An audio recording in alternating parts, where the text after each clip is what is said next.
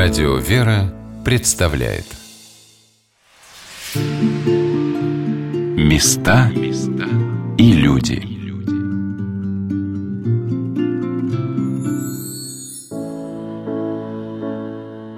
Пермский край богат природными достопримечательностями – ледяными пещерами, живописными реками и пейзажами. Однако мой сегодняшний рассказ будет посвящен не просто красивому, но и духовному месту – у микрофона Ольга Королева, и мы отправимся на Белую гору, в одну из самых известных пермских обителей – Белогорский Николаевский мужской монастырь. Обитель расположена на территории Кунгурского района. От Перми до Белой горы порядка 120 километров. Вместе с краеведом Татьяной Леонидовной Морозовой мы проделали этот путь на машине часа за два. Выехали рано, чтобы миновать пробки. По дороге беседуем с Татьяной Леонидовной – так я узнала, что параллельно современной трассе, по которой мы едем, в прошлом пролегал знаменитый сибирский тракт. Он правее проходил, а здесь это уже не единожды перестроенная, благоустроенная дорога, и сейчас вот тоже расширяют. Что это была за дорога? То есть просто ну, утоптанная с камнями, да, выложенная местами? Ну, она даже и без камней была, она была... Э, вот это, да, эта часть Э, мастить ее начали гораздо позднее. Это уже конец 18-го, начало 19 века. Ее начинали мастить. В болотистых участках укладывать настилы деревянные, а уже ближе к началу 20 века это была уже достаточно такая благоустроенная дорога с э, щебеночным покрытием, не на один слой, э, достаточно широкая. Она э, обслуживала как бы и торговые пути, и отчасти путь заключенных в сибирские места тюремные достаточно э, активно вот в этом э, отношении использовалась. И на выезде из Перми, из города, стоял тюремный замок, так называемый, с церковью во имя святителя Николая, и заключенные в путь э, напутствовались молебнами. То есть, в общем-то, очень как бы вот за духовным уровнем тоже смотрели. Примерно через час после нашего выезда из Перми за окном стал меняться рельеф. На смену полям и равнине пришла холмистая местность. Это мы подъезжаем э, к тому массиву, который э, назывался Белыми горами. Это отроги Урала, вот такие отдельно стоящие э, возвышенности. И вот одна из самых высоких, это была как раз Белая гора.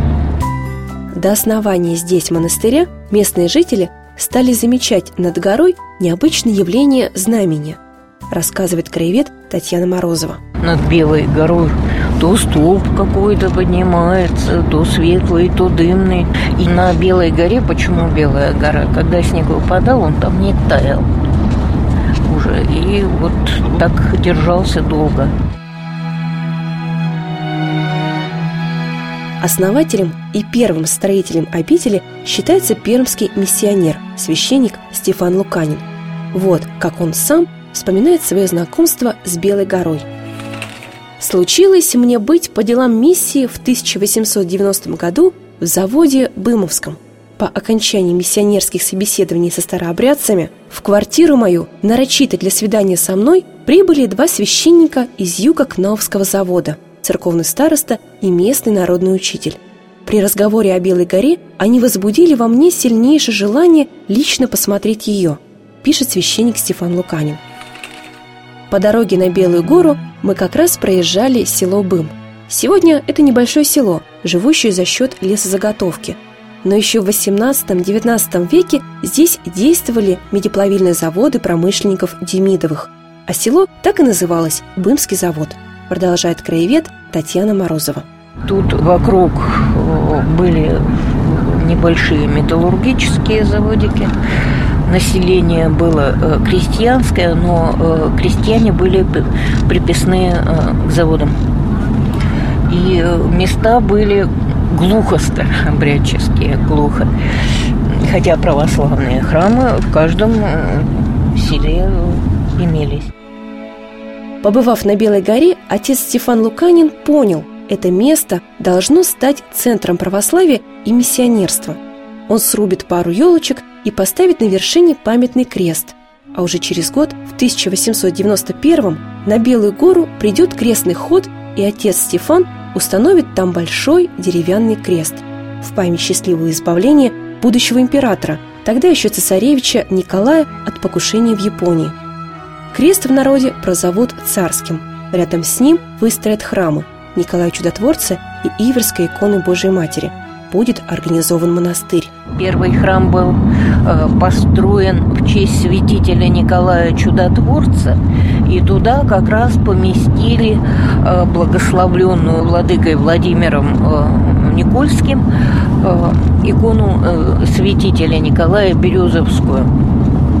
Но этот э, храм достаточно быстро при несчастных обстоятельствах сгорел.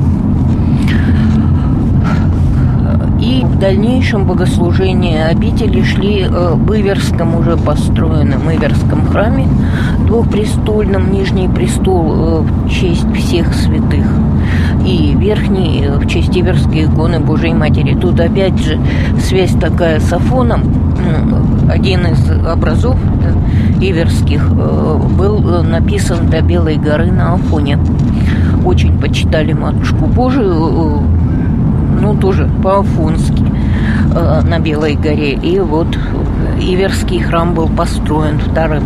Но храм был небольшим, а на престольные праздники, на э, крестовоздвижение, потому что э, один из э, главных памятников, одна из главных святынь Белогорья – это крест на Белой горе в память э, чудесного избавления наследника Николая Александровича от, от опасности, которая ему угрожала в отцу. Вот. Собирались э, буквально несколько тысяч народу. А так что богослужение приходилось проводить и на открытом воздухе. Тогда было решено строить большой собор. В 1902 году на Белой горе заложили соборный храм в честь воздвижения креста Господня. Первый проект этого храма был э, составлен э, в неовизантийском стиле. И так его и строили до 1909 года. Вот, и в 1909 году изменили проект, причем резко изменили неовизантийский э, стиль на неорусский. Считается, что э, в некоторых источниках, что за основу проекта этого храма был э, взят тоновский проект храма Христа Спасителя. Ну, на самом деле проект, скорее всего, оригинальный пермского губернского архитектора Артемова. Причем оба проекта и изменение проекта привело э, к его удорожанию, к удорожанию строительства. А денег у монастыря на это дело не было. Стройматериалы были свои, кирпич делали сами, а денег не было. Братьев было уже много, и на помощь э, Белой горе были пожертвования, конечно, были и от окрестных жителей, от окрестного купечества. Государь-император жертвовал на строительство этого храма. Но э, когда стало понятно, что строительство может быть окончательно заморожено на неопределенный срок, появился благотворитель, причем такой активный и э, имевший возможность э, э, в одного довести этот храм до конца. Этим человеком был Павел Степанович Жирнов. Он происходил из крестьянской семьи, но благодаря сметливости и предприимчивости стал одним из самых состоятельных людей в Перми. Павел Степанович сделал состояние на торговле лесом и пароходстве. Очень богатый человек, э, как-то э, дал взаймы э, Перми 300 тысяч рублей. По традиции, существовавший среди купечества Перми в то время, успешный, как бы мы сказали сейчас, бизнес обязательно сопровождался щедрой благотворительностью. И Павел Степанович Жирнов не стал исключением. Еще в начале своей деятельности он берет под свое попечительство несколько училищ Осинского уезда, первое Пермское городское четырехклассное училище и училище для слепых детей. Продолжает краевед Татьяна Морозова. Было у него огромное количество земель в разных местах, и под горой э, тоже в этих краях, и Белая гора от него пожертвование землей получила значительное, и Бахаревский монастырь от его щедрот тоже кормился. Вот. Э, он э, довел строительство Белогорского собора до конца, невзирая на то, что в 1914 году началась война.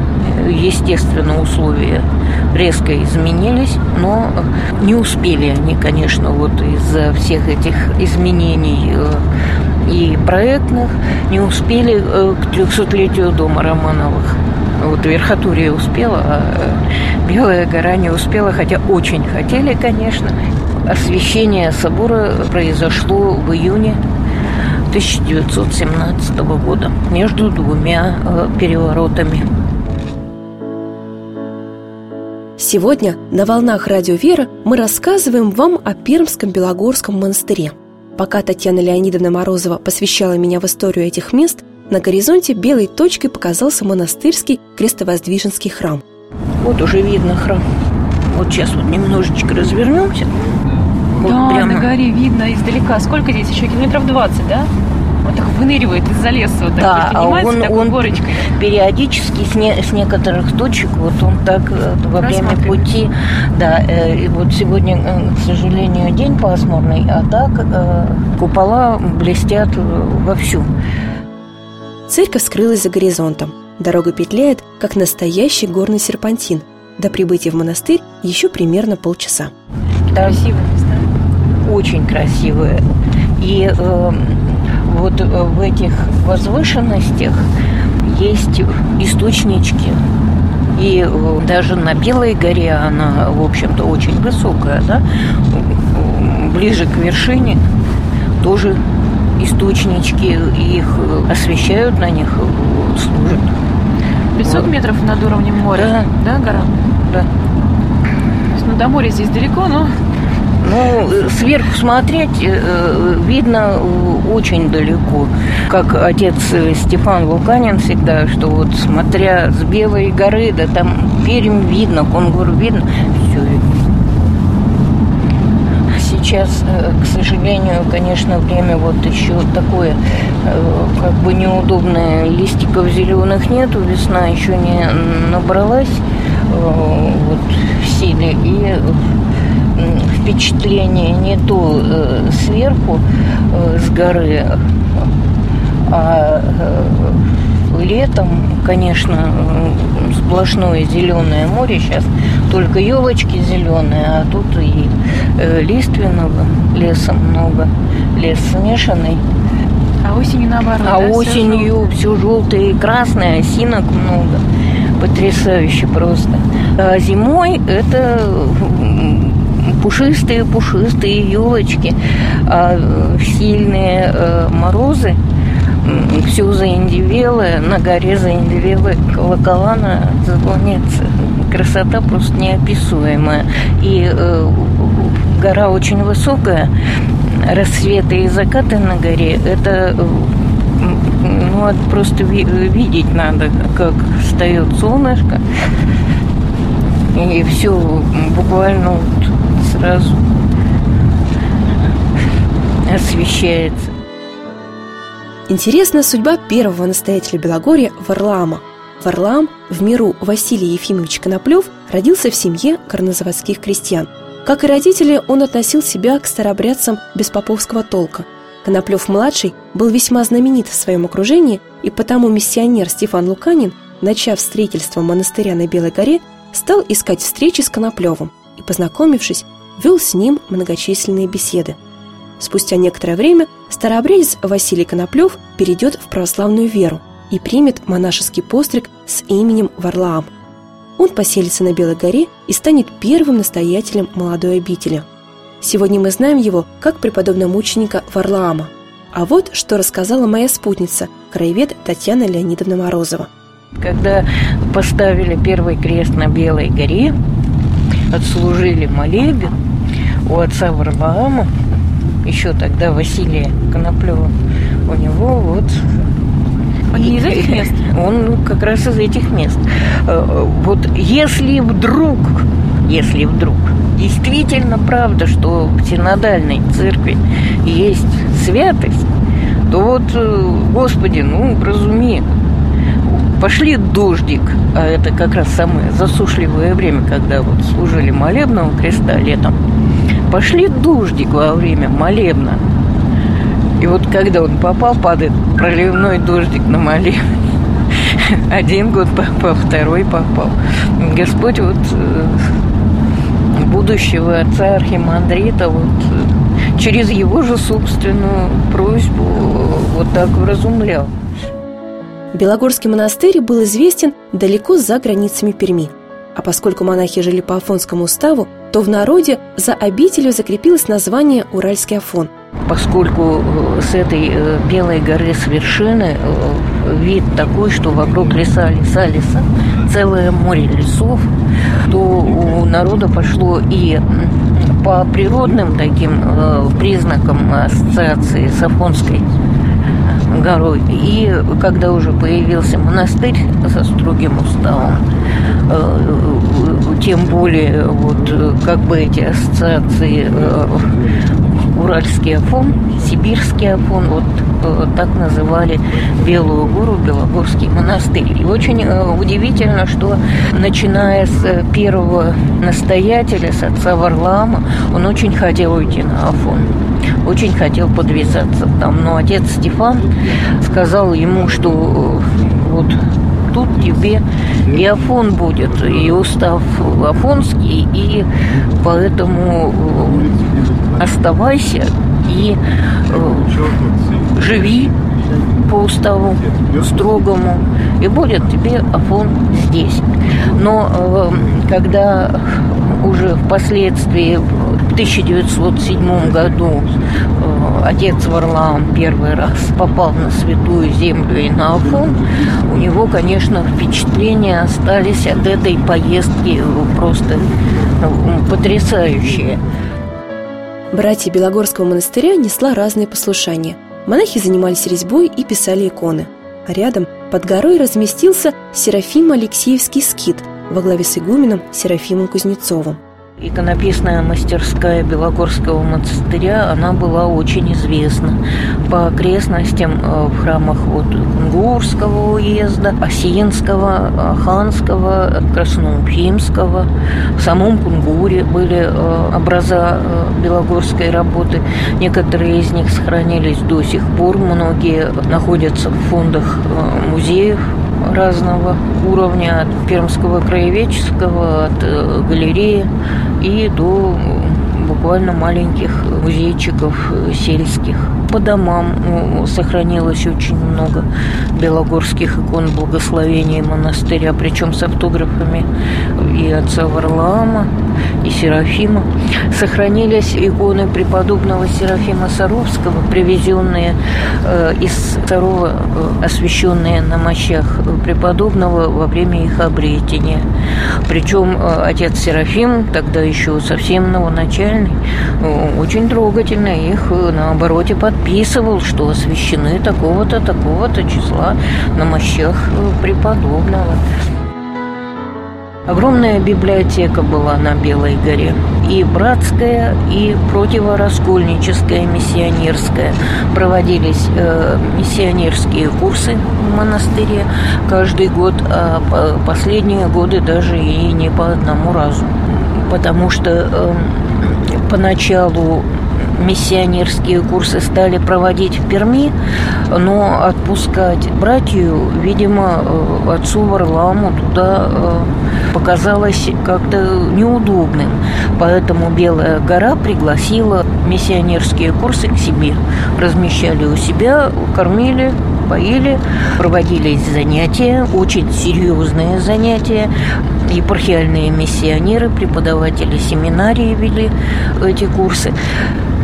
Вот, и каждый год они проводились на Белой горе. Ну, вообще, э, огромное значение Пермская епархия традиционно миссионерской работе э, уделяла. И самое интересное, что для монахинь, миссионерок, э, курсы устраивались отдельно. И матушкам игуменьям э, был специальный указ, что сестрам-миссионеркам э, должно выделяться время специальное, свободное от послушаний для чтения миссионерской э, литературы для подготовки вот к этой работе. Кроме того, Белая гора стала своего рода катализатором строительства новых пермских монастырей, продолжает краевед Татьяна Морозова. Потом все белогорские дочки, а они э, все вот э, монастыри, которые стали э, как бы детищами Белой горы, они все располагались на горках. И вот на горе Благодать Троицкий, Фавор, Фаворская пустынь, на высоченной тоже возвышенности стоял крест в память убиенных воинов, значит, на Первую мировую войну на Капканской горе. Маленький-маленький монастыречек. Ну, тоже с Капканской горы видно, и Белую гору видно. Ну, нормально. Почему Капкан? Гора Капкан такое так, название такое. То есть Белая гора стала как бы катализатором монастырского э, строительства э, в епархии в самом начале 20 века. В основном мужских монастырей, но впоследствии пошли и женские. На своем веку обитель пережила немало как счастливых, так и печальных моментов. В 1914 году Пермскую губернию с паломническим визитом посетила великая княгиня Елизавета Федоровна. К пяти часам вечера 13 июля экипаж с августейшей паломницей достиг Белой горы. Настоятели обители Варлам Коноплев и братья встретили гостю на площади перед Иверским храмом, делится краевед Татьяна Морозова. Ее встречали в каждом селе э, с распростертыми просто объятиями и со своими рукоделиями, со своими припасами, с хлебом, солью, с ягодами. И на горе, конечно, с крестом и со святой водой она была встречена братьей монастыря. И э, после совсем краткого отдыха проследовала сразу на монастырскую службу. Службы э, на Белой горе были очень строгие уставные. Ради Елизаветы Федоровны никаких послаблений сделано не было. И э, на следующий день утром, выставив все ночные бдения, которое оканчивалось в районе полуночи, утром рано она уже была на литургии. Затем Елизавета Федоровна посетила под горой Серафим Алексеевский скит. Там-то ее и застало известие о начале войны – Великая княгиня поспешила в Верхотурье, конечную точку своей поездки, а затем вернулась в Петербург. В Первую мировую войну Белогорский монастырь помогал фронту, собирал пожертвования и подарки для солдат. В братском корпусе был развернут госпиталь, а на подворье – приют для детей-сирот.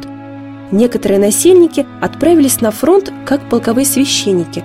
Но даже несмотря на войну, монастырь процветал, продолжает нынешний наместник обители и ермонах Дорофей Гельмияров. Если говорить архивные данные, то на 17 год, где-то 16 год, где-то ну, около 400 монашествующих. Но если опираться на паломнические записки там, людей, хотя, конечно, это не документально, но те, кто здесь сюда приходил на гору, они утверждали, что братьев не менее 500 человек монашествующих, не менее 500. И количество послушническое, трудническое братьев было не менее тысячи человек такое количество у нас по России, это очень немногие монастыри за короткий промежуток времени могли такую братью дружную создать. В 1918 году на Урале начался так называемый «красный террор». В Осинском уезде, где тогда находилась Белогорская обитель, большевики действовали с особой жестокостью. Когда братья, как снопы, как пшеница поспели, Господь попустил, чтобы их, как спелую пшеницу, из которой уже можно печь хлеб небесный, как снопы пожали. Вот в 18 году первый террор был, было три волны здесь уничтожения братьев. Сначала был расстрелян наместник обители Варлам Коноплев. Позже разорению подвергся сам Белогорский монастырь и Серафим Алексеевский скит.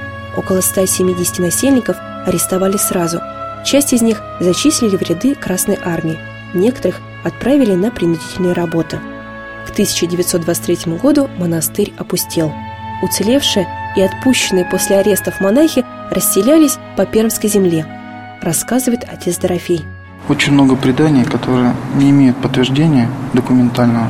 И одно из таких преданий, когда братья, вот в тот день, когда расстреляно 10 братьев было уничтожено, первая, можно сказать, волна, один из духовных чат, маленький ребенок еще, которому было ну, не старше там, там 13-14 лет, он в лесу задержался долго, и монастырь был близко, и он пришел с корзинкой в монастырь к своему духовнику, дореволюционному еще. Батюшка, имя я его не помню, батюшка открыл дверь и говорит, ты как сюда попал, тебя никто не видел. Он быстро завел к себе в келью и сказал, прячься в корзине для белья. Он залез в корзину, тут же зашли люди военные. Слушай, говорит, тебе кто зашел сейчас? Он говорит, никого нету. И они осмотрели всю келью. Он говорит, что в корзине? Он говорит, белье. И они несколько раз штыком ткнули в корзину, в которой сидел мальчик. И мальчик рассказал, что штыки прошли все, можно сказать так вот, мимо меня. Там мимо шеи, рядышком, около живота. В общем, Господь сохранил. Ни, ни один штык меня не коснулся. Они ушли, под утро батюшка сказал, говорит, бери корзинку свою и иди тихонько, не торопись, не беги, скажи, что тебя послали за грибами, свои послали тебя. Он говорит, только очень спокойно иди. Он говорит, когда ребенок вышел, рассказывал, что шел здесь вот вокруг собора, лежали тела убитых братьев. Нельзя было пройти несколько метров, чтобы не переступить через тело монаха убитого. Эти тела сохраняли несколько дней. То есть вот по рассказу, специально, чтобы паломники, приходившие сюда, это было как бы обращение ко всем, что пришла новая власть. Места и люди.